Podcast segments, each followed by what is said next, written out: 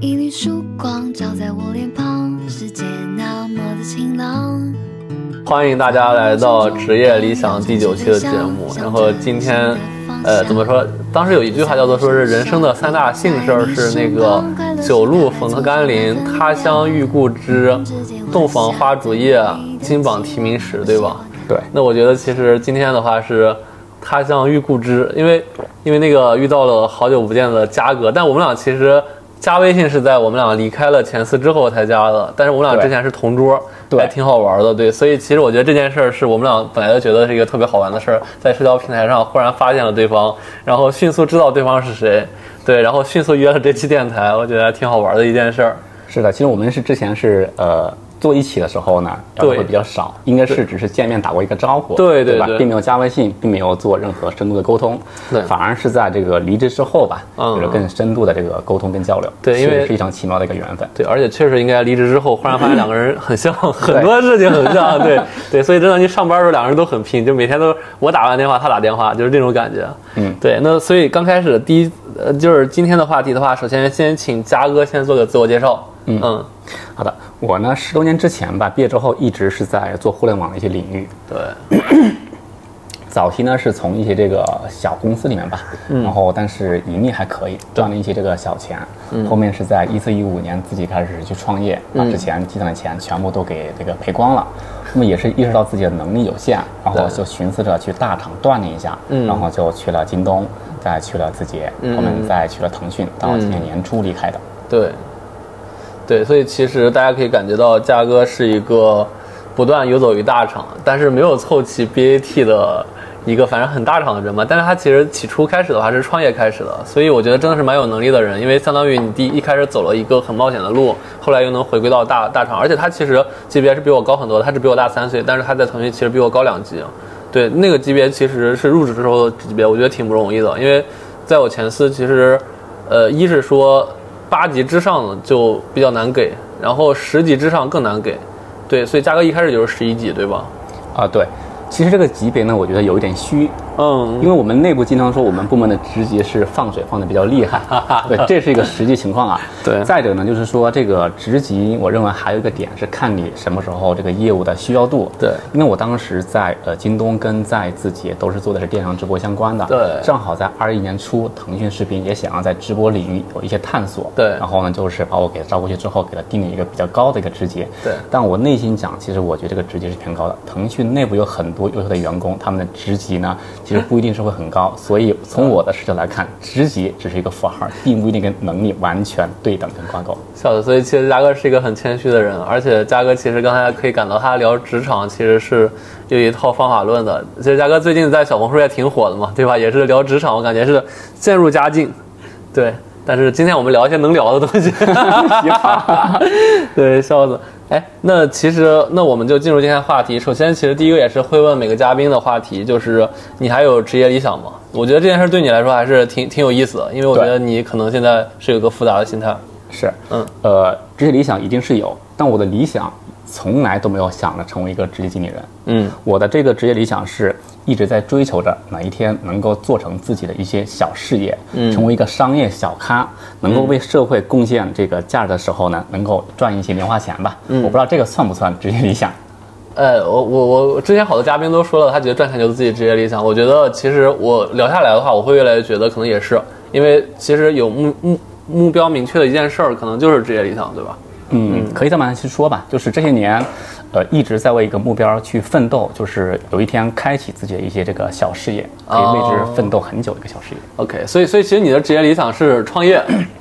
呃，创业有点大吧，我觉得更多是做点小生意，做点小生意钱。啊，对对，所以其实其实你当时去大厂的经历也是觉得你可能当时创业失败了，可能哎对不是失败吧，是呃是失败是是失败了，亏得蛮多的所以所以你觉得可能是自己的能力不够，还是需要去返回大厂去学习一些东西之后再回来，对吗？啊，对，因为当时我发现自己，呃，在年轻的时候呢，很多一些商业的理解，包括整个项目的操盘，其实很缺乏一定的这个历练的，就是太过于年轻了。有些时候赚的一些小钱，不是说能力多么的强，而是一个机遇性。对，但是我认为在呃三十岁之前，甚至三十五岁之前吧，入而言更多的是什么呢？磨刀不误砍柴工，锤炼自己的这个核心能力。对，到之后才去做更多有价值的一些事情，才能把事情做得更大。对，所以我觉得咱们俩还蛮像的，就是因为我上学的时候就是天津市二十大创业先锋之一，虽然很哇，虚哈很厉，害啊呀！没有没有，我们宿舍几个一块儿创业，然后我们几个挂个虚名。对，后来其实毕业之后，当时在 LinkedIn 的时候，不是太忙的时候，也是和朋友有过一些创业的东西，就在就在你现在这栋楼里，还挺巧的。对，啊，就是在这个地方吗？呃，对，然后我还看过你后面那个房子，他当时有有卖一个小小平层的房子，啊对，所以其实我我也是一直当时可能有一个创业的梦吧，然后也是觉得可能是年纪大之后去创，但是可能我我一直也胆儿胆儿小，所以你也知道，我可能现在还是还是在大厂里待着，对。你这做节目已经也是一种创业嘛？对，我觉得其实对我来说的话蛮好的，就可能可能虽然不赚钱吧，可能也是自己的事业，就跟你说的跟做生意一样，只是可能我赚的是心理满足感，你赚的是可能物质满足感，但你可能追求也是一些心理满足感，对吧？呃，其实单纯从收益上来说，自己创业的风险跟这个收益，对是远远没有在大厂里面待的舒服。肯定的，因为大厂它每个月的这个薪资其实还不低，对吧嗯？对的你创业的话，你很有可能会亏钱。对，所以其实单纯从收益的稳定性，呃，创业是不是最好的一个选择？对但是从自己呃追寻自己内心想做点事儿，嗯上面来讲，我能够为着我的一些小目标去努力，嗯做自己想做的一些事儿，这个价值其实还是蛮大 的。好，哎，其实这期本来我一开始的话题是跟想跟嘉哥聊一些职场潜规则的事儿，因为确实我们俩可能之前也写过比较多相关的东西，但是聊到这，忽然我对你的创业经历还蛮感兴趣的，所以我觉得我先我先聊着哈，后期啊我行就行看话题偏到哪。然后我觉得其实刚刚你也聊了嘛，你的职业理想也很很明确。那你应该是说今年和我，咱俩应该算是差不多同时离职嘛？嗯你正式可能又回归到了你的创业的一个路子上来，也可以说是你应该是从此刻开始就彻底告别了传统职场或者大公司。我相信你可能未来也很难再回去了，对吧？就对很难对，进入这个这个状态之后，那你其实现在的状态和之前在大大公司相比的话，你会更好一些吗？还是说不太一样？呃，用我的朋友的话说，就是自从我离开了大厂之后，我 整个人的气场，包括笑容都多了很多。嗯，呃，从我对自己的内心而言，就是说，在大厂的时候，很多时候你做的一些事情根本不是为了做事情去做的，嗯，它所受的因素干扰会非常非常多。对，但是，呃，现在出来之后呢，自己能够决定自己想做哪些事情，嗯，就能够把自己的想法变成这个现实 OK 变成行动，所以心情还是会好很多的。哎，但是其实我接触过不少的创业者，因为我原来在三六氪，其实很多人创业到中期后面之后的话，会很不开心，因为压力很大嘛，因为。之前可能拉融资，我不知道你拉不拉融资。我觉得你这块儿可能做生意不用拉融资，对吧？呃，目前来说已经是没有任何资金的一些压力 OK 就是至少是收支还是平衡的。平衡了，对对对，所以其实你不会有一些资金的压力，之后我觉得你心态就好很多，是吧？但是如果是你亏本的话，其实你还是会心态很差的。嗯，我觉得做任何一个事儿，做一个预案吧，就是哦首先，呃，我能知道我未来几个月的成本是多少。对第二，我预留多少的这个资金做这个周转，嗯在这个范围内其实是 OK 没问题的。哎，所以嘉哥，我挺好奇的，我们就就随便聊， 就是就聊到这了。我在说，其实呃相对于很多人，不管做生意还是创业来说，其实回本这件事儿还挺难的，尤其是对于很多我们节目的听众，就是传统的想离开的职场人。对，其实不管开面馆啊或者什么东西，但你能。因为咱俩离职没多少多少天，就是相当于我工作四个月，你也基本上就这个时间，你迅速开了一家公司，还开得挺好，然后做的又是一个我理解直播一个很不传统的一个行业啊。对，那你怎么做到这么快时间马上就收支平衡的？因为我在离开之前，啊我其实已经做了蛮多的调研跟准备工作 OK 甚至是一些资源都开始去做提前的一些筹备。嗯呃，我在二二年六七月份的时候，当时能够感知到市场的一些风向的一些变化，嗯嗯，就已经开始想好了后面的一些这个规划。明白。所以其实看似是在呃年初的时候，对二三年初开始做，但其实前期大量的调研，然后商业的预测，一些资源的搭建，都是提前已经安排好的。嗯，哎，但是其实就算你提前准备了很久嘛，但是其实你真正到创业的时候，我理解推动这件事还是从零开始。嗯，哎，那你觉得直播这个行业真的就是很难赔本吗？直播这个行业呢，它是这样的，赔本儿 很容易，经常很多人就是做赔本儿的太多了，对，赚钱呢也没有想象中的那么容易。嗯，所以其实你还是。也不是幸运吧，可能你真的也积淀很多，尤其是你可能经过了多少很多年，嗯，就因为我做这个事儿不是说从零开始，哦早期我在呃抖音的时候也好，在京东，其实做的业务都是跟直播是相关的，嗯明白因此在这个行业内算是有一定的沉淀跟一些这个积累。明白只不过我当时很多事情是为平台去做的，嗯后面很有些事情我是为自己去做的，嗯可能中间就是需要做一个角色的一个转换，对，需要搭一个团队，需要去做整个的业务的规划，嗯但是整体，呃，并没有是跟我之前有非常大的割裂，嗯，哎，但你之前其实是拿着平台的资源，可能给一些就创作者吧，但你现在其实是创作者的身份，你觉得其实这事儿？如果做过那些事儿的话，其实到这个身份反而其实也很容易做，是吗？因为你了解规则。因为是这样，就是说，呃，在平台给我最大的收获是我的这个视野高度嗯，会能够进行一个转换，对，就是我从平台，呃，我能看到创作者嗯他的一个整体的，比如说，呃，分布，他怎样才能适应平台的一些规则，嗯，然后当当我从平台离开之后，我成为一个创作者，嗯我其实更加能够从平台的思维去想，我应该怎么样去做这个事情，嗯，比如内容如何打开差异化，嗯，如何去呃抓住用户的这些个需求，嗯。如何进行需求的一些变现等等。 OK，哎，所所以所以其实你看，我看你团队现在五个人了嘛，还在招人。对，对，其实我理解最简单的收支平衡是你压根儿别招人，啥都别干，你躺着收支就自然平衡了。你嗯团队越来越大的话，其实是越容易收支难，因为有人力成本了，有一些场地成本。嗯对你现在规划来说的话，你觉得你未来团队其实规模是怎么样的？这个没有做非常详细的规划，因为我一定是根据我的盈利的这个情况，嗯，然后来再去扩大这个规模，嗯比如说当我这个月的盈利，呃，比上个月同同比增长多少之后，嗯我就可以把增长的那一部分，而且这个增长是可持续的，明白？拿出一部分来扩充这个团队。嗯，哎，而且而且，其实我想说，你又比我大三岁嘛，三十三岁。其实很多人，尤其是最近这段时间，尤其是在大厂的人都想直接离职创业或者做生意了。嗯，呃，你觉得你这个年纪出来做生意是早或晚？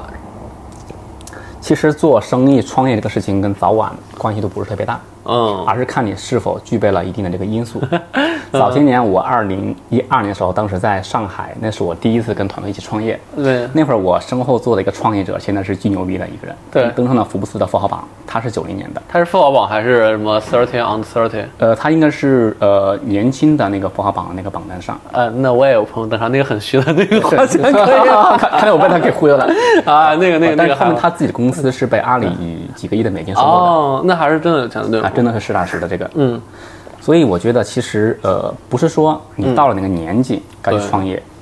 首先要不要创业这个事情，其实取决于你自己对嗯对我自己的一个定位，这是其一。其二，什么时候去创业，包括以哪些项目去创业，一定是结合你自身的资源、经验、技术、能力，包括整个商业模式的这一个到了成熟的一个阶段，嗯，才可以去做。对，但嘉哥，其实我们这个节目叫职业理想嘛，我其实最想采访的就是你这类人，就是离开了传统职场的，抽离自己之后的人。对，那其实很多人他怎么说？他他抽离之后，他不知道自己要干嘛，想想不想创业或者做不做生意。那你觉得，就像我们这样的典型的大厂人，可能我们俩在大厂应该都待了七八年了，是吧？我不知道你有没有更久。嗯，你去，你大家想出来之后，你建不建议大家创业？你觉得这件事儿 是可以成为一个主流的事儿吗？呃，不是特别建议，但也不会是说是劝阻别人不要去创业，因为这嗯是一个平衡点，你找找找这个平衡点。对第一呢，你创业意味着你会承担更大的风险，对，但是同时你的收益可能会在未来会更高。嗯因此，你如何去找一个平衡点，这是其一。嗯，其二，呃，其实作为很多人而言，创业失败概率性会比较大。，对，就像呃我看到当年到很多之前，我就是亏了好多钱，买了很多教训。嗯， 对对，所以其实那你觉得做生 意呢？其实我觉得我现在越来越觉得，说是尤其今年开始，说创业的人越来越少，但说做生意的人越来越多。那嗯你觉得其实大家可能真的也再进不了大厂了，或者可能因为年纪大，可能再也没有以前那种机会了。嗯那他们该干嘛？那是真的该去做生意，或者说再去搏一搏大厂，然后去待更久吗？因人而异吧。我只能说是于我而言，我后续应该目前来看不会再考虑大厂一些事儿。嗯，做生意跟创业，我认为很大一个点是什么呢？从早些年，从呃风投包括资本市场来看，创业其实它更多的是什么？博的一个体量，博是对未来的一个收益。对的，那如果说是以一种做生意的一个心态，嗯可能我的生意一开始会很小，但是没关系，只要说是我是能赚的，或者我的这个收益持续上升，成本持续下降，嗯，总有一天会达到一个平衡点，嗯它是可预见的，嗯，就变成一个赚钱跟开销的一个平衡点的一门这一个学问。对，所以，呃，当从一个做生意那个视角，我可能不会关注我的规模体量有多大，嗯比如说我不会关注我的粉丝有多少，嗯我也不会关注我的播放量有多少，嗯但我只会关注我的收益有多少。嗯，对，哎，那嘉哥其实也聊到这了，就我们也嗯聊直播行业，有些看有没有一些能聊的，因为现在就是包括我自己也不是在做各种平台的一些，不管是直播还是说是做一些视频的东西，啊嗯，因为我因为我自己啊，就是我，你包括我探店，其实在北京也算小有名气了吧，就相当于某些垂直行业大家都明白，体育嗯行业 对对对对，夜市行业都 都快应该赶上那个啊乔杉 了。呃对我应该是小有名气，但是其实我没有怎么盈利嘛。但是其实你才刚做两三个月，而且你起号，我理解应该也也起的没有像我的号那么的扎的深。对但是你又赚钱了，就是你觉得这这这件事儿你怎么实现呢？呃，第一点就是说，呃，流量这个事情呢，其实我理解你的这个粉丝，对，他不一定会为你去买单，是的，给你买单的应该是一些这个品牌方嗯做 广告。我怎不怎么接倒是，倒是确实有当然，人你做大之后，一定会品牌方愿意对为你去投放广告。对所以你的这个模式，我理解是属于要做大粉丝、做大影响力，对吧？做大这个声量之后，OK 去赚品牌方的一些钱。嗯但是我做的生意其实是说是赚我们客户的一些钱。呃，就是比如说是找你 C 端用户买东西的，那他为什么会信任你呢这个就是说内容的一些价值了。 ？OK，其实我们做互联网经常讲究内容为王，对对对包括你做抖音也好，包括你做这个 B 站，包括你做小红书也好，其实用户为什么去关注一个素人？对我们不是明星，我们不是什么大的科学家，对为什么去关注？因为我们在某一个领域能够给用户提供不同的这个价值，嗯而且这个价值是他所需要的，能够愿意为之去付费的。嗯，OK，所以所以所以其实你之前其实准备了很多相关的命题，扎的比较准。我理解，比如说什么你要开个什么零食小卖部的话，你可能就直接去做一些怀旧的、很定向的东西，然后你直播其实就带这一类。然后你可能其实每场直播就五十个人，那这五十个人可能有三十个人就会为你买单。其实你扎的是很准的东西，这号不一定多大，但你对矩阵一推，然后最后看个总账数其实更高。你觉得？哎，你觉得这样的话，因为因为我理解，像很多我这样的人，其实业余去做这些事儿，都是哎这个话题忽然聊得很美好，但没聊本来要聊的话题。随意聊，随意聊。 对，哎，其实因为像我这样的人，很多人他其实想做生意或想创业，都是因为积累一些粉丝之后，发现其实哎，我做一些副业，每月能赚几千，赚上万。对，但是但是就是我理解大家很多是这种模式，但你像你这种起量的模式，其实是我理解是不太适合很多人的吧，因为这东西它可能需要你很深的一些技术的纵深的东西。呃，我觉得首先第一个啊，我当时呃在去年中旬的时候做了方案，其实是有十个领域、十个方向。哦，我其实，在用最短的时间之内，我做了一些尝试，对，最终我抛弃了七八个，对留下一到两个是可以验证可行性的。嗯，所以第一点，如果是说你只独立一个方向，那对其实相对来说风险会比较大。对就我生十个孩子，总会有一个孩子能够顺利长大，对，这其一。其二点就是说， 哎你刚刚问的点是什么来着？我刚刚问的就是，像很多人像我一样，就是做一个大粉丝的账号，嗯对，但你其实是铺量，就你对铺量这件事儿是不是会很难？呃，我发现就是说，从我在离开大厂之后，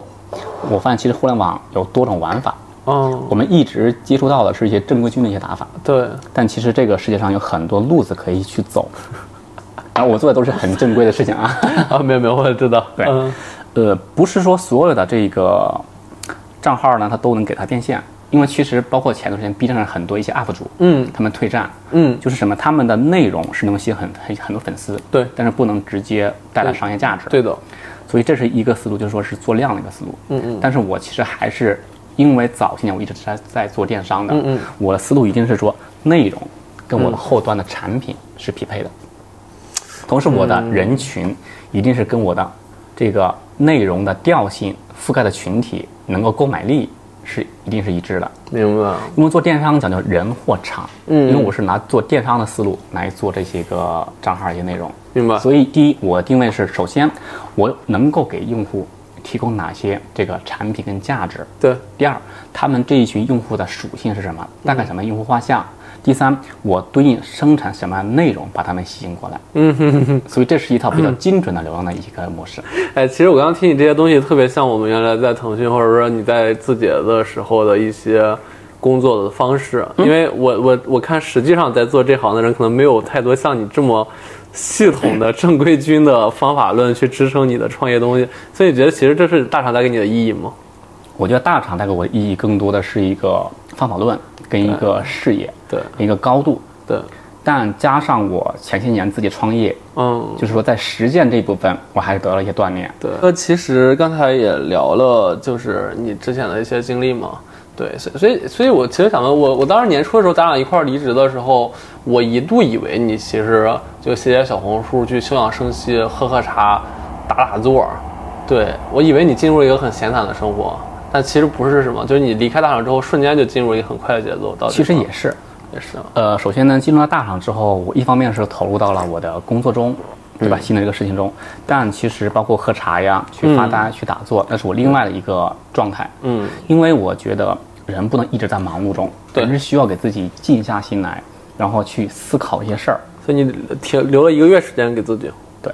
然后就开始投入下一份创业事业了。对，哎，其实这个我也挺好奇的，因为我很多朋友都是，如果一旦闲下来的话，他就不会再去忙起来了，因为大家可能就一下觉得，哎，就好适应。包括我自己也是，我在想说是，因为我去年年初的时候和我老婆去海南，我们待了一礼拜嘛，一会儿我那会儿也准备辞职了。啊，我就忽然在想，说是我能不能以后居住在海南？其实我觉得那个特别舒服，白天走走路，晚上去海滩边上吃个烧烤，躺一躺。对，然后我当时我迅速抽离回来之后还挺难过的，但是其实你一个月之后迅速又能回到一个很快的节奏，你的心理动机是怎么样？你是觉得闲得太厉害了，还是你就不喜欢很闲的生活？因为呃，我不太喜欢特别闲，就是我什么时候会焦虑？当我不知道该干什么时候，哦一我样特别焦虑。对，相反，让我做很多事情，哪怕它有挑战，嗯但我这个时候我会觉得很充实。对，所以呢，很多人的休息就是放空、发呆、闲着。对但是我的休息是做我自己的事儿，我会觉得特别舒服。哎，所以嘉哥说到这块儿，我当时想起我们当时在西格玛的工作的时候，嗯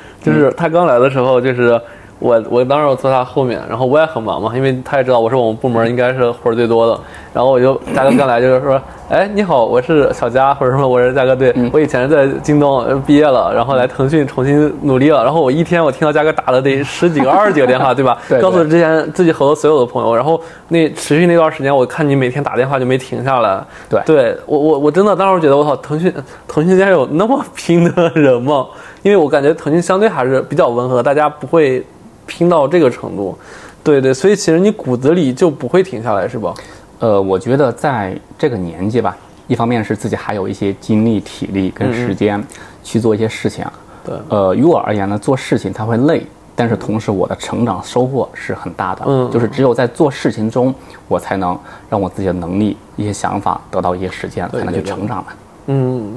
对，反正我记得当时咱们四个吧，就包括我、你还有另外两个同事，咱们做这一小圈儿里，嗯对就是当时特别好玩，因为当哥大嘉哥当时就是负责我们腾讯的带货的东西，我边上放满了他们各种的每天样的品。对，什么什么大米呀、 零食呀、辣条呀、对我每天那段时间每天就路过拿一根吃吃吃，我吃了吃了得有半年，后来其实就没再继续做嘛，对吧？对对，哎，所以其实那段经历后来有调整，你你内心波动是怎么样？就是和你之前的预期，其实我理解可能是有落差的，是吗？呃，预期当时因为于我而言，我是致力于在这个领域上做深入的这个发展，嗯但是后面随着业务的调整之后呢，的确跟自己一开始想法是不太一样的，对，但是我觉得，一个强者吧，他得要学会适应环境，对一是适者生存，这是其一对，其二呢，我觉得。虽然说有些形式是变了，但是做的事情本质上并没有特别大的一些区别。嗯，流量产生价值，嗯这个流量同时还能带动整个商品的这个销售，对嗯只不过是换了一种方式，之前可能是直播，后面可能是通过一些短视频、长视频的方式来，嗯等等，其实本质上并没有偏离这个卖货这个大的一个范畴，所以我能很快的去调整自己吧。明白。哎其实我我我你聊着，我想问一下，你觉得你在职场里是一个比较冷血的人吗？就冷血不是说是，呃，没有感情，可能是相对情绪比较稳定的人吗？嗯，不是特别稳 定，就是我经常怼领导，对，就是可能我跟你有一样的个性，对。对，所以所以你觉得我们这样的人在职场里有可能混得好吗？就是在大职场。于我而言嘛，我觉得我很难，因为我的一个思维就是说，让我负责一一摊子事儿对，我得把它做好。嗯，但是其实人在社会上，特别是大公司里面，他很多事情考虑因素会很复杂。对有些时候不是说因为你对的，别人就会愿意去配合。嗯，人的因素占比是会非常非常大。嗯所以我的理解是说，在可能中小型公司做事儿比做人重要。嗯但不是说做人不重要。嗯同时在大厂，因为你需要协调很多一些资源，嗯那么非常考验你做人的这个能力。哎，所以你读过《孙子兵法》吗？呃，这个太深奥了，很多地方读不懂。 对，因为我当时看完那个部剧之后，我真的去仔细读了一遍，嗯我我不知道怎么应用，确实就是就是比如一些什么欲拒还迎啊，或者说什么空，我不知道空城计都不是里面的，我嗯都记不住里面名字，就那些东西，你是不是也没办法去用到你的一些工作中？其实我觉得，呃，计谋谋略是一方面，对但是任何一个一个一个问题吧，都有它道跟术两个层面上。哎，又是这个，因为我有一期聊的话话题也是道术，对，道术的一个理论。对呃，那句话我忘记了，意思是说有道无术，术上可求；嗯有术无道，后面我忘记了，意思是什么呢？一些伎俩，包括一些方式策略，它是属于偏术的这个层面上。嗯但是其实这些背后的本身，它的道还是在人这个维度上。嗯，如果说当你深入的解析人性、人心之后，你发现很多问题迎刃而解。所以你有读过一些比较了解人心的东西吗？啊，很早之前读过，但是后面当时读不懂，那是还是 我上学的时候。后面发现呢，其实有些问题你得自个儿去撞一下南墙，遇到了困难之后，你才能明白啊，当年是这么样去写的。所以其实嘉哥是一个，不管是计谋还是说所谓的心理学，其实完全不感兴趣，或者说完全读不懂的人。他可能他的目标就是把事儿做好，就是我觉得这样的人蛮可贵的。就是比如一件事儿，你告诉我一个结果，你希望这样预期，或者我自己有这样预期。一路上我遇到一个问题，我要解决的是这个问题，那我对其实不太 care 说是这个问题冲突了谁的利益，对吧？你就继续往前走，你把这事儿解决了就继续往前走，就这是我的目标。对对，但这条路上就是因为出现了各种的人情世故，导致其实你路上得罪了很多人。对也许你走到终点的话，你可能你人也没了，对，对吧？是这样。因为这个问题为什么会选择这样方式去做，还是跟自己对的这个大的人人生的目标跟定位有关系。嗯，如果说我自己的定位是一个职场经理人，对那么我一定不会采取这种方式，对对吧？因为于我而言，大厂只是我的一个中间历练的对，一小段时光，嗯，我跟那些人处好关系了，又能怎么样？我终究是需要回归到商业战场自个儿去战斗的，因此我需要在这个过程中提炼自己能力。但同时，正是因为在那个环境中，我发现了自己很多能力上的不足，对之前的意识上是欠缺的，对就思考问题太过于单一的。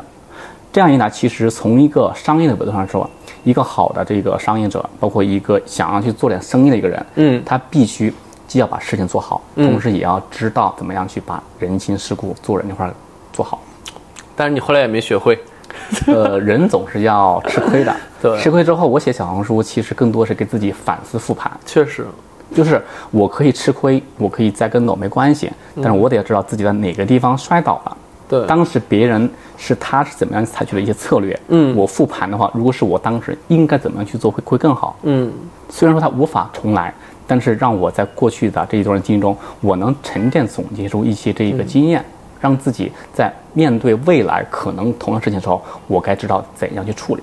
哎，其实嘉哥，你刚才有提到一个人情世故嘛，所以我刚才也听到你说了所谓的资源的事儿，我觉得这也是一个挺好玩的一个话题，因为现在越来越多的所谓的可能年纪比较大的人，或者一些所谓的高级职场人，他们其实讲究的是一个资源论，就是他觉得自己认识很多很厉害的人，然后我就很厉害，他会把资源当做他的能力，呃，但是其实我个人是一个特别。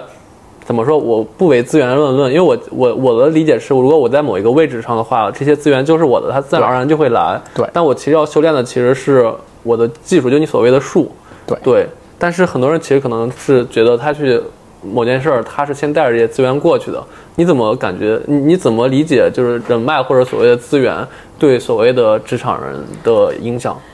呃，资源它只是个加持，对，但是首先你得要能够有调动资源这个能力，这是其一。嗯嗯其二就是说，这个社会是利益型的一个社会，嗯，资源代表你认识这些人，但是对人家为什么跟你去合作？对，你得要有相关的这个跟他们谈的一个筹码。嗯，但是你只有筹码，你没有办法跟别人去谈，你跟谁谈你都不知道，那也是不 OK 的。对但你仅仅认识这些人，但是你没有跟别人谈的这些个筹码，那别人也是不会跟你合作的。嗯，所以不能说是拥有资源就是一切，资源这东西其实还是看你自身有没有这个实力，嗯，给它运用起来。对，所以所以其实，呃，怎么说？对很多 BD 来说，其实积累资源可能是比较重要的事儿。但是我理解，其实所谓 BD，它其实积累不是资源，它其实对积累的是一个谈判的手段，对和认识人的一个能力，可能是的会保证它之后 BD 每个行业它都有这样的能力，不断精进。对，对，是所以的所以我觉得，其实刚刚我们聊到一个挺好的一个话题，就是我觉得数是一个很好的东西，但是资源是数可能产生了一个最终的结果吧，对可能是对。非常认同。对，哎，所以其实我觉得，就像你我这样的，可能相对不是很正统职场人来说的话，刚才我们俩聊了很多共通性，比如说是，哎，怼领导，其实我也不是怼吧，我觉得我可能会提出自己的意见，包括说我们俩可能对人脉没有那么重视。对吧？包括说我们俩做一件事儿，如果定 deadline 之后，我的一路上我我也是一样的，我可能会排除所有的困难，但是我可能不会 care 说是一些所谓人的利益的东西。对，所以其实你觉得像我们这类人那么多共共性，它其实我们的终点是怎么样？终点其实都会回到你现在的这步去做自己的事儿吗？终点是回归到内心。嗯我觉得我做这些事情，因为我内心是比较平静开心的。嗯，也许你不一定是走我这条路，但你终究会走上一条让你开心的那个路。对其实我觉得终点是让自己，一方面让自己开心吧，嗯对这是第一。第二就是让自己内心更加 peace 一点，嗯，也更加有一些活力一点。大哥，你是个容易生气的人吗？呃，看事情，在做事情上，呃，如果说达不到我预期，我也很生气。我觉得其实从你真实世界的人来说，就是我我我觉得你不太容易生气，因为你的笑脸很多嘛，对，然后你很有激情，你一直是个很高昂的状态。啊但从你网络世界来看的话，你好像又是一个很容易生气的人，因为你这个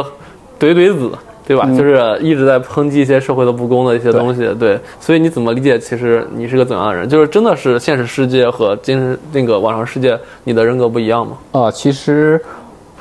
是一样的。就以我同事为例，嗯呃，我经常跟他们去 diss 他们，事情没做好一定会挨到我的批评的。嗯但这之前我一定是我自己先做好表率。对我能做到一百分，我允许您只做到六十分对、七十分，但你做不到，我认为你行，但你没做到，那我就一定会去批评你。对，但是同时呢，呃，在日常生活中也好，包括跟同事相处，我还是一个很 nice 的一个人。明白。哎，所以其实我们两个人没有工作关系，所以我们俩可能相对比较 nice、但是你刚刚说到有一点，我觉得特别认同，就是你能做一百分，别人做六十分。就是我我其实尤其对我，我是个广告行业的人嘛，我一直对自己有个要求，就是说是我如果要求别人做一件事儿的话，我一定保证我自己能做到这件事儿，我再要求对别人。对对但其实对于很多甲方，尤其是可能我之前遇到的一些所谓的甲方来说的话，他们会觉得他的工作其实就是下 brief，然后让人去做。对，所以你觉得未来社会其实一个人的技能是需要更多的提升才有竞争力的吗？不是可能像以前一样，所以如果我在一个大甲方的话，我只要能去把控项目进程就完了。我觉得还是看自己所处的环境跟自己的高度吧。嗯就比如说以一些大厂高管为例，嗯，他们到他们那个阶段，其实不再追求技 能的，他们所考虑的问题跟我们完全是不一样的可，能学习能力也跟 不上。我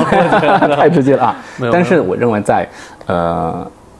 年轻的时候吧，或者自己还是在这个积累自身能力的时候，嗯对就技能是立身之本。对，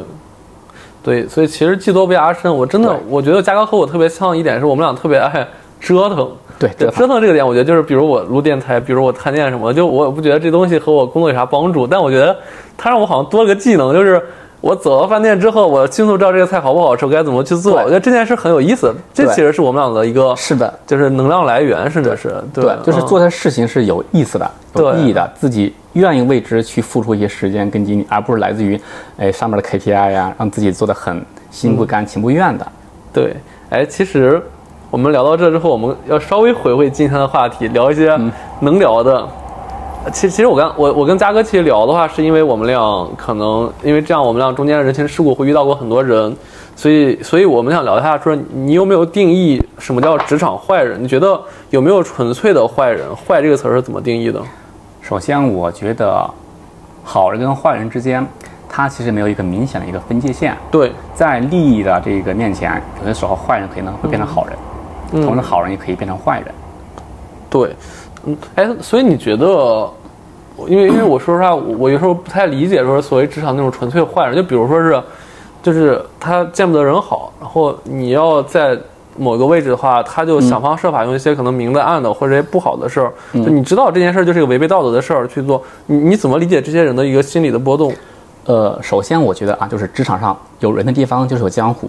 斗争这东西都很正常，对吧？特别是在大厂。但是如果说我说对这些都不算坏啊，但是如果说是涉及到人性的恶的那一面，那嗯其实可以给他、可以给他定义成一个坏人。嗯，他们有的人因为自己淋过雨，就把别人的伞给他撕掉。嗯，有的人他是用他自己最小的权利给别人制造最大的阻碍，这些其实才叫真正的坏人呢。哎，其实这个这个话题我觉得蛮有意思的。我们不是呃 diss 某一类人或某一个人，其实因为从小我们看的各种电影啊、电视剧，我们都会定义一个纯粹的坏人，因为他就很直接，比如说什么是白雪公主和什么巫婆，那巫婆就是个坏人，她就天天邪魅的笑，有一些惨淡的音乐，她做的每件事都是行坏。但是我觉得每个人的初衷，他其实都是希望成为一个好人的。就是谁愿意去当一个反派，对吧？但是电影里可能是一定要塑造这个人，所以他一定反派。就比如甚至《斗罗大陆》里的武魂殿、是吧？比比东，对他坏吗？我们真的不知道他坏不坏，但是他就得塑造成那样一个邪魅的人，包括他的武魂呀、包括他的一些东西。对，你你觉得这个世界上，他如果他真变成坏人，他他的心理波动又怎么样？他愿意去 当一个被人唾骂的一个角色吗？我觉得回归到我们的话题的终点，就是说职场这个地方。对，在职场上，我一直相信的一个点是，对呃，更多的时候好跟坏取决于取决于这个事儿对，它利益大和小。嗯就是在利益面前，其实有些时候好人可能会变成坏人呀，嗯。所以很难说一个明显的一个分界线。哎，那你觉得说是一个坏人如果得到比较好的利益之后，他可能完了之后会把自己洗白，然后得到心理的安慰，又变成一个好人吗？很多一些人不都是早期做一些生意，后面给自己洗白吗？追求心灵的一个平静。对，其实我刚刚想聊的是，坏人他其实会有一些这种东西，然后他又迅速去洗，哎，所以蛮神奇的，嗯就是因为还是说电影里会定义一些原罪，定义一些坏的东西，但是现实社会里反而这些人可能他老了之后，他变成一个慈善老人，对他他变成一个很和蔼的爷爷，对对对，但他其实年轻的时候是很坏的，这东西其实也不违背的，对对，就包括职场里可能也是，就一是些的已经走过来的到高管的人或者怎么样的人，他其实他之前就是那样的，对哎对对，所以。那你觉得你你觉得他那些术那些道，他那些过程中行的行的那些东西，一是你会做吗？二是说你觉得对不对？第一啊、呃我做不了，因为我定位压根儿就不是个职场高管，那些事儿呢，我也不屑去做，而且我也做不了，对，这其一啊。其二呢，呃，还是回归一个点，对错，只要不是特别大的伤天害理，只要不是违背法律这个良知，其实你很难定义它对和错的。对，所以其实就是这个世界，它除了黑跟白，还会有一些灰色的。这东西叫公序良俗，哎，对对，就这东西只是道德的谴责，对，对，所以这个模糊点其实是所谓可能很多《孙子兵法》或者那些计谋里他去教你的点，嗯，对，游走在这个线上，对吧？对，嗯所以很多时候我发现这个世界看问题有很多个角度，嗯可能呃从我们在职场上如果受到了霸凌，对吧？嗯我们看对方是个坏人，但是如果说你看我们哪一天转换这个角色，我们会不会对别人做出同样的事情呢？不好说。对，把你放到那个位置，所以给你那么大的利益，对，对，这其实可能就是心灵的一个煎熬了。就我对给你个一千万，你去霸凌一下人，给对我去，对吧？对或者我给你工资给你二十万，那我要不霸凌的话，就要把你开除去了，对干不干？对，对，确实可能是这样，所所以以很很多人看问题，一方面是什么呢？从自己的视角去看；第二，尝试着从带入到对方的视角，更高的维度去看这个事儿，你会发现结结果是不一样的。所以你觉得其实是人心本恶吗？人心一开始，我相信它是善的，但只不过是在社会中长期的浸泡之下，他能否保持初心，这个事情就不好说了。有些人做一些事情，不一定是他初心就是那样的，而是这个环境，他必须得要这样去做。对，其实刚跟嘉哥聊这这个话题，是因为我和嘉哥，我我觉得我们俩其实是一个应该是情绪比较敏感的人。所谓情绪敏感，就是如果我们遇到一些不公或者遇到一些这种事儿，就是很多人其实可以用一些钝感的东西去化解它。对，但是其实很多人可能像我们一样，我们钝感没有那么强，而且磨练不到位，所以就会变得很抑郁，变得很踌躇，对吧？就对就是，其实我相信你身边应该有很多这样的人。有，对，所以你觉得，嗯，就两个事儿，一是说，像我们这样的人，那个你觉得怎么去避免去发生这种事儿？然后你如果发生的话，怎么去逃离？我觉得这个你很有经验，对，嗯，第一点，我觉得一件事情愿不愿意去做，对其实取决于这个事情它的一个后果跟一个收益。对，当我在职场上变得很敏感，或者是说不太愿意去考虑，或者说是这个屈服外界的一些压力的时候，我能考虑一个点是，我能最坏的后果是什么？大不了不在这儿干。对，就是当个事情我发现可以承受这个结果，我其实更加愿意遵遵遵循内心的这个感受。嘉哥，如果承受不了那个结果呢？比如我有房贷，我在这干，我找不到工作，我觉得呃，解决个问题分三个维度上面去看，第一个是改变环境的维度，嗯，对吧？对第二是改变他人，嗯第三是改变自己。对改变环境，我可以理解为这儿不行，我能跳槽，对说明还能去涨薪。对但是就像你说的，跳槽都跳不了，对那我能不能改变别人？对比如说，哎，那个给我制造麻烦的人，能不对能把他给解决掉？那个解决可能是用好的一些手段，对吧？哦达成一个和解。但是如果说一个人能做到这个程度，他情商一定是巨高的，他一定是不会遇到这样一些事情的。对，第三点，更大的是改变这个自己。就我经常会看一些名人传记，看一些历史，我就会发现，其实我们遇到这一点的事情，在历史的长河中算什么呢？嗯，多少一些伟人，多少一些名人，他们都是郁郁不得志，他们都是长期被一些压迫着，甚至有的人是会有生命的一些这一个成分在。于我们而言，只是心情不好，就想办法去扩大自个儿心胸之后，你会发现心胸开阔了，事情就小了。所以你觉得，其实我理解，当前两点的话，很多人如果真真能解决的话，那确实我不在我们这个聊的话题内了。嗯，但是其实你觉得，可能看一些名人传会帮助你扩展心胸，从而变成一个能容忍这些事儿的人，对吗？呃，只能说我当时在郁闷的时候，我是这么去开导我自己的。嗯，就是你实现了吗？实现了。我觉得化对我解而言还是有有用的。嗯，我常常是在想，如果是当时我是那一个伟人，我是那个名人的时候，我遇到他那些事儿，我怎么去处理？所以其实当时鲁迅先生写《孔乙己》或者说写《阿 Q 精神》的时候，很多人觉得阿 Q 很荒唐，但呃其实我们其实大家都是阿 Q，都是阿 Q 嘛。对，都是需要用阿 Q 精神去麻醉自己的，不然可能会活得很很惨很累。呃，这个跟阿 Q 精神还是有一点不太一样的一个地方是什么？就是人这一辈子不可能什么事儿都顺心的，对人生不如意者十之八九，对可于言者不过二三。对那你总不能说生活中遇到困难，你都是想办法去解决，有问题都根本都解决不了的，无解的，因为解法不在你手中。对你只有让自己变得更加坚强，这些事情伤害不了你。对，哎，嘉哥，其实我给你抛个话题，我觉得这件事儿这个话题有点贱，就是我我其实最近不管和我爱人还是说和其他很多朋友去聊，大家都有一个总结是觉得我这一生太顺了，就我的人生哈，就是因为我从小可能学习也好，然后后来大公司也也会相对比较顺，可能自己工作也还行。然后我在一路上都遇到了不少的贵人，就是每次其实有一点点磨难要出现的时候，迅速贵人就会出现，以至于说是可能我遇到一些稍微的小波折，对他们来说可能不是太大波折的时候，我的情绪会特别受损，然后会希望去解决这件事，或者希望解决某一个人。对，你觉得像我们这样，因为我觉得很多人都是这样，就是一辈子可能就是高考完之后就是平平淡淡的，然后遇到一点小波折就觉得世界塌了。你觉得像我们这种人的话，怎么办？就是他他有没有一些好的解法？我觉得可能和你刚刚描述的不太一样。你不觉得你们是很让人别人羡慕的那一类人吗？但是当你遇到事儿的时候就不羡慕了，因为这种人可能反而更容易抑郁，因为因为他没经历过，所以真的万一经历了个像跟跟你当时经历差不多的事儿，他会直接掉进悬崖里。没解，人总是要经历一些事儿，才能真正去成长的。不可能说，哎，这个有没有什么办法能够让自己快速的去学习成长？它不是知识，嗯，这个心态，包括这个心胸，包括自己的坚韧 度、钝感，是需要去磨练出来的。摩擦多了，自然就会了。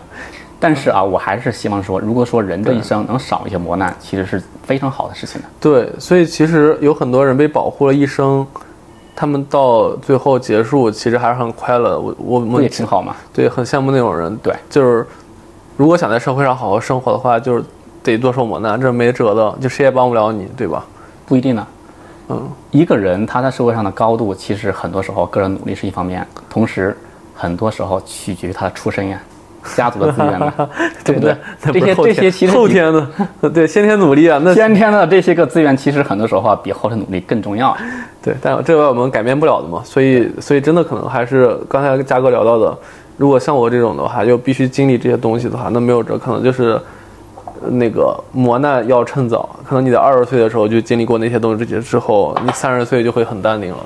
但如果你三十岁才开始经历这些事儿的话，可能到你四十岁才能看开这些事儿。对，因为也还是以创业这个事儿为例，我之前破产过，亏得一塌糊涂，所以我心态还算是 OK 的。我再次破产我也无所谓，明白只？要在我能承受范围内，我都能去接受嗯对。但是对于有的人第一次创业，而且是赌上很大成本的去创业，那其实就会很大的一个压力了。对，而且会欠一笔钱，然后还不了，然后就利滚利，然后对吧？对啊才能逃到某一个地方。对，啊对我我当时在家乡里去遇到过这样的人，然后可能这辈子其实就毁掉了。对，这个时候就是在于什么呢？你在做一件事情之前，啊能不能把最坏的结果考虑到？对，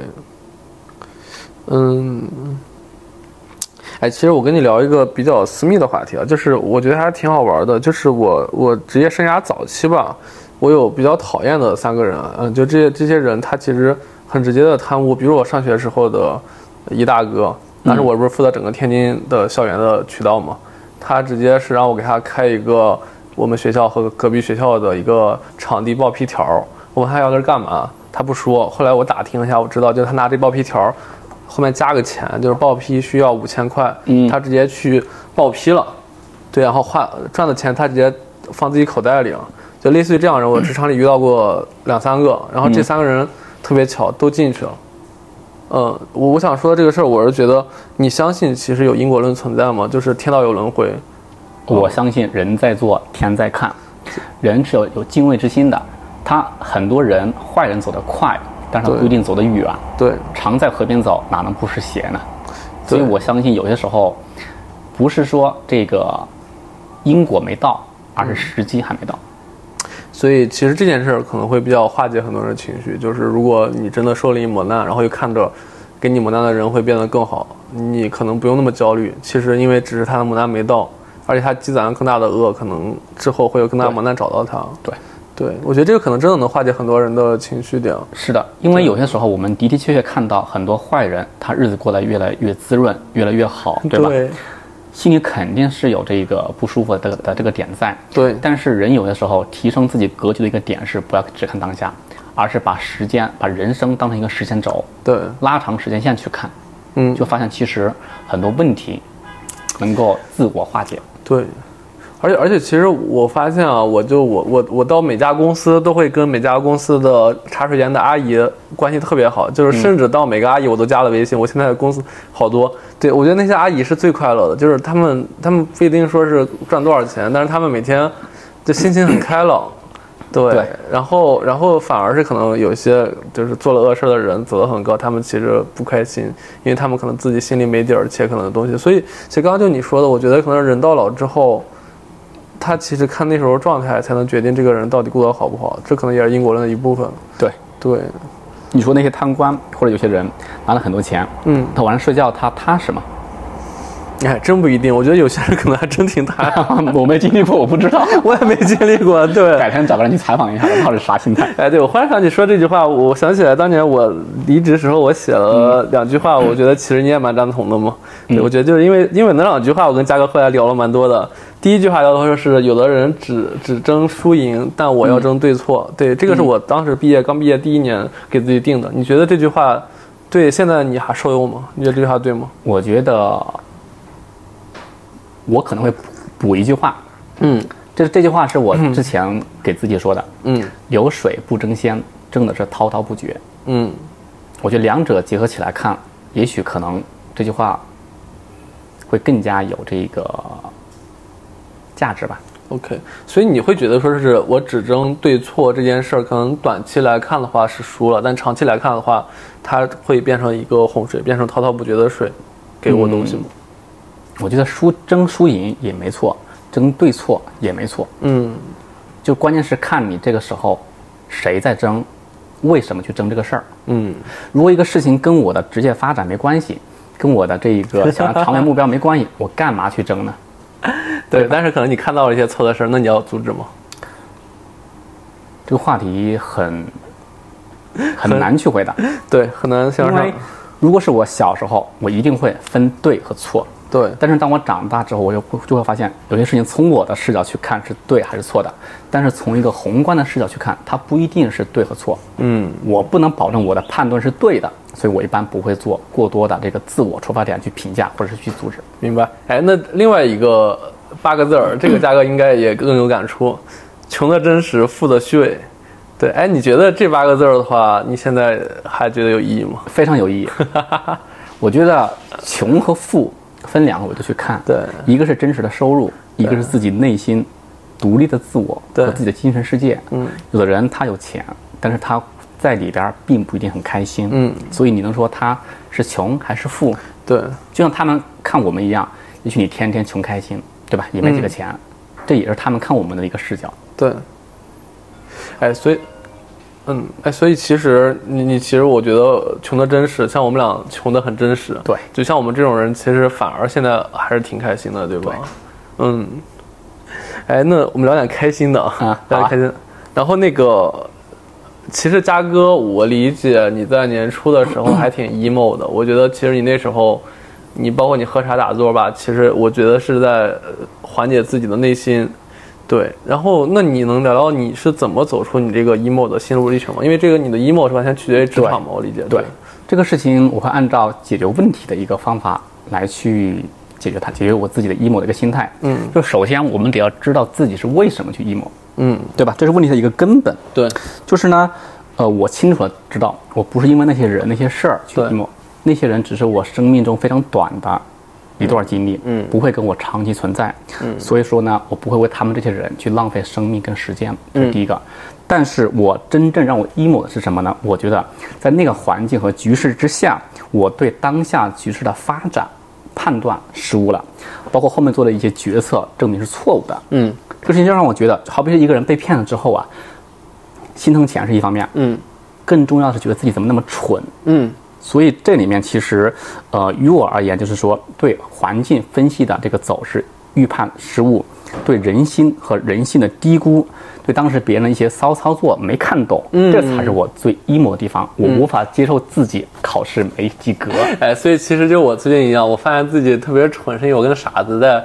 辩论。你对对，是这种感觉。 一是跟傻子在辩论，对吧？对第二就发现其实就是还没有辩论过傻子，反而被傻子给辩论赢了。我、操，那我比傻子还蠢，我怎么能这样？所以你觉得你是个三傻子？对，三傻子 比二傻子还要傻。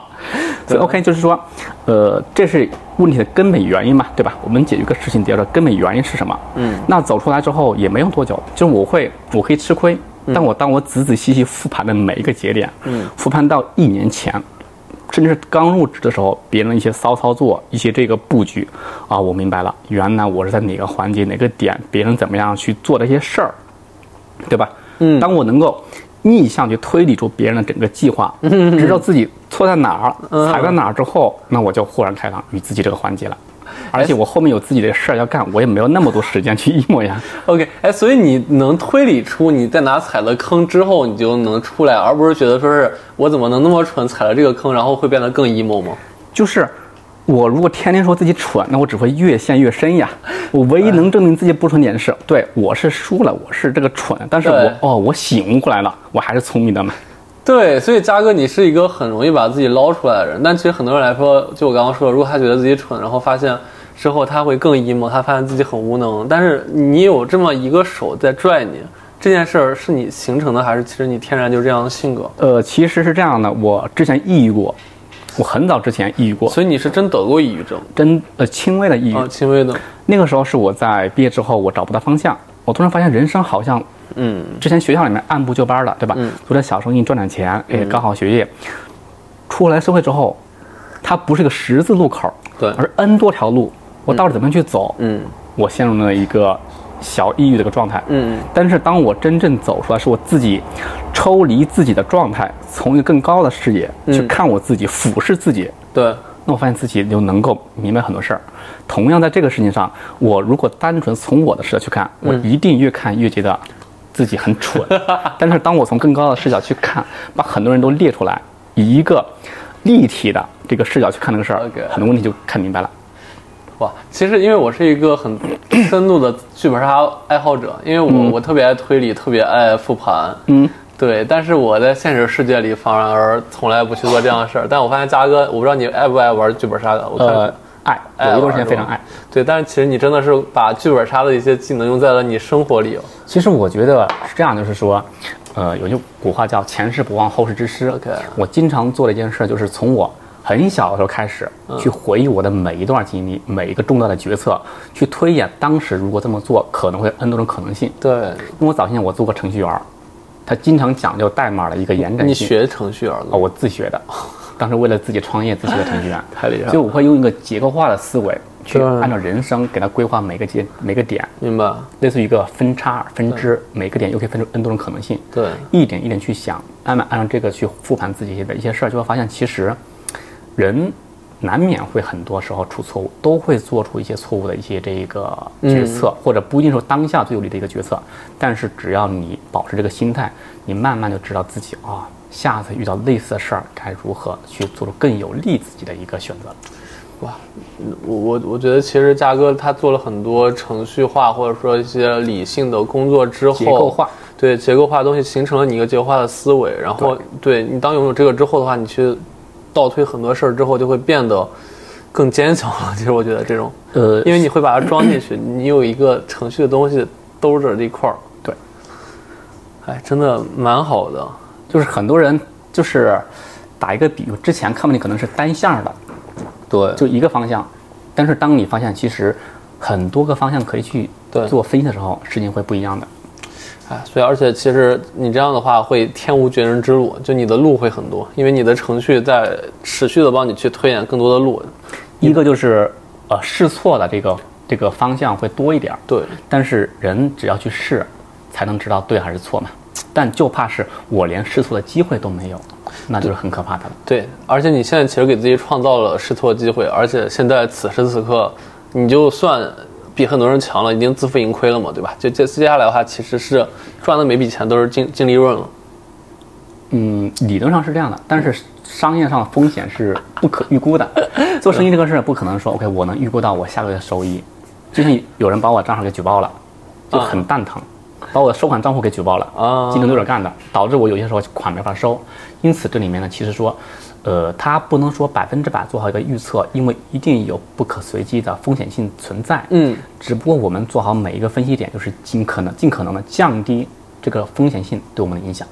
对，所以其实其实很多想离开职场的老师们，大家可能得想一下，像嘉哥这样很有逻辑的人，他其实做事儿就现在已经仅仅限于自负盈亏，而且还还还有很多错。其对实对很多人来说的话，可能一旦出来想做这些事儿，我理解风险还是挺大的，还是真的要慎重的。对，因为我试了十几个方向，我当时出来之前我做了十几个路子，对我挨个挨个去试，对最终发现很多路子跟我认知是完全不一样的。对一个方向对不对，只有去做了实践，能不能收到钱，能不嗯能赚到钱，才是检验这个模式的唯一标准。明我发白。现其实还是只有一到两个是可以去做的，而且跟我一开始的设想也还是不一样，是不断的变化的。嗯，做到 A 才能看到 B，做到 B 才能看到 C，也许 C 才是正确的一个路子。但是你一开始你不可能看得百分之百那么准，那我不就神了吗？明白，哎，而且我发现一个特别好玩的事儿，我我此刻在嘉哥的办公室嘛，我发现嘉哥的办公室正对着一个公司，对京东，所以你故意把公司嗯就是那个租在了这块儿是吗？对，每天去勉励自己。呃，一方面东哥的这个。他是我一个商业的一个偶像，哦的的确确是一个白手起家的对一个商业草大根英咖，雄这是其一。其二，我觉得还是，呃，从回归到做一件事情的本身吧。京东是我非常钦佩的一家公司，对它的的确确为社会上解决了很多人的这个就业问题，就业问题对能够给社会创造出很多一些这个价值对，，他十几万的五险一金嘛，没有人能做得到。对。对，所以我觉得这个地方就是每天看着自己的这个偶像，看着虽然我从来没见过他，在京东也没见过他，嗯但是多少其实还是能给到自己一些这个激励吧。所以我觉得其实就是今天聊这期，我其实本来想跟嘉哥聊一些就是职场低潮的人如何去勉励职场潜规则，或者说是如何能快速的走出来。跟他聊完之后，我发现其实嘉哥一是说他有很强的给自己带来自我激励的手段，比如每天看着京东，对，比如说是做程序化的复盘。对，另外的话，其实他的目标很明确，就他想创业，然后他其实给自己提前两年就列好了自己要做哪些事儿的规划啊，然后这样理性的去推的话，其实你很难去陷入一个比较 emo 的东西，就基本上陷陷入之后，他也能一想，哎，我下个月得赶紧创业了，没时间 emo 了，然后他就出来了。对对吧？这这个这个本事真的还是我觉得很少有人能做到的。就有一句话，我认为一直在勉励自己吧，就是叫做“将军赶路，不追小兔”。嗯就是于我而言，呃，像职场上的一些不愉快，嗯只是一个小兔子而已，对嗯我不会因为它去分散我的目标。明白我有我自己的路嗯要走。 所以我真的得赶紧学更多的消费品的东西，我要去卖红肠。没问题，我觉得你卖洗浴用品也还是不错的。对，因为因为我确实来到实业，我的目标就是真的要学会一些实际的商业逻辑，因为我原来确实被平台捧得太高。对对，然后我我发现我真的得赶紧学，学会之后我才能懂得可能真的销售本质的东西，这个可能也是我的初衷。对，我认为这点非常好，就是在平台它待久了之后，你的视野对吧？你的格局会变得很大。 太高了但但是你终究还是有些事情是需要去落地的。对落地怎么样去落？其实有些传统行业或者一些实业，它能够给我们带来很多可以不一样的视角去学习的方法。对所以呢，我认为于你而言吧，我感觉你嗯现在也是蛮好，挺不错的。对，其实刚才一开始我其实还挺 emo 的，但刚跟你聊完之后，我忽然感觉，哎，其实我的目标还在，且我做事儿其实该学的东西也还在学。那这样的话，我我其实没什么好低落的。我觉得其实 just do it，我去赶紧去把这些东西学会，嗯，去卖我的红肠，卖我的洗浴用品，或者去卖我的面。 哎，我觉得还还真的挺好的。那我先接个水啊。呃，没事。行，没事。我同事问，就是、最后一个问题啊，就是嘉哥，就你接，就最后一个问题，其实是每个嘉宾也会问的。我觉得这个嘉这个问题，其实对嘉哥来说的话，他是有自己很明确的答案的，就是回到二十岁，你是否还会做出当时的选择，成为如今的你？啊，这个问题其实挺深奥的。当时在看到这个问题之后，我仔仔细细去想了一下，嗯，我觉得我还是会，对，因为一方面我觉得现在的自己，我还是虽然说不是特别的好，但也没有嗯那么的差。对，从我自我的这个判断上来看，我对自己能及格吧，能打个七十来分儿。对所以也不是特别差，那就没有必要说是去推倒重来。嗯，也许另外一条路并不一定明白。更优选。但是你有没有后悔说当时一开始去创业？如果重选的话，你会选择一开始先进大厂，然后省掉那几年的时间吗？也许我一开始进了大厂之后，路子会比现在快很多，你可能就不出来了。但有可能我就不出来了。对，所以其实也是一开始创业经历成就了如今你能走出来的这样一个状态。就是从一开始的小公司里边吧，或者自己创业，对呃，我觉得给我最大的一个价值跟收获，是我能够做很多落地的一些事儿，对，让我具备了很多最基础的商业的一些这个知识。嗯，如果一开始就去了平台之后，可能也许我会成为一个商业上的一个分析师啊，或者是更高屋建瓴的嗯一个类似于职业经理人，但是我没办法成为一个商人，哪怕是个小商人都很难的。明白。哎，所以其实每一步走的对错，哎，没有错了，我觉得还没没有错，真的就是成就了你现在，我觉得真的蛮好的。就是每而且找一回了自己人生的每一步吧，哪怕是有一些弯路，都不会骗自己。对，好呀。那今天跟嘉哥又聊了一个多小时，我觉得其实也是学到了很多。就是从我自己来说的 话，我也跟你这学了蛮多的。我都在提问， 但我真的我觉得嘉哥的很多一些心理建设的东西是值得很多在职场有低潮的朋友真的学习的。对那些思维化的东西，我觉得也是反复可以去听的。那今儿就谢谢嘉哥，好，也谢谢你，谢谢大家欢。迎有空常来喝茶。 好的，好的。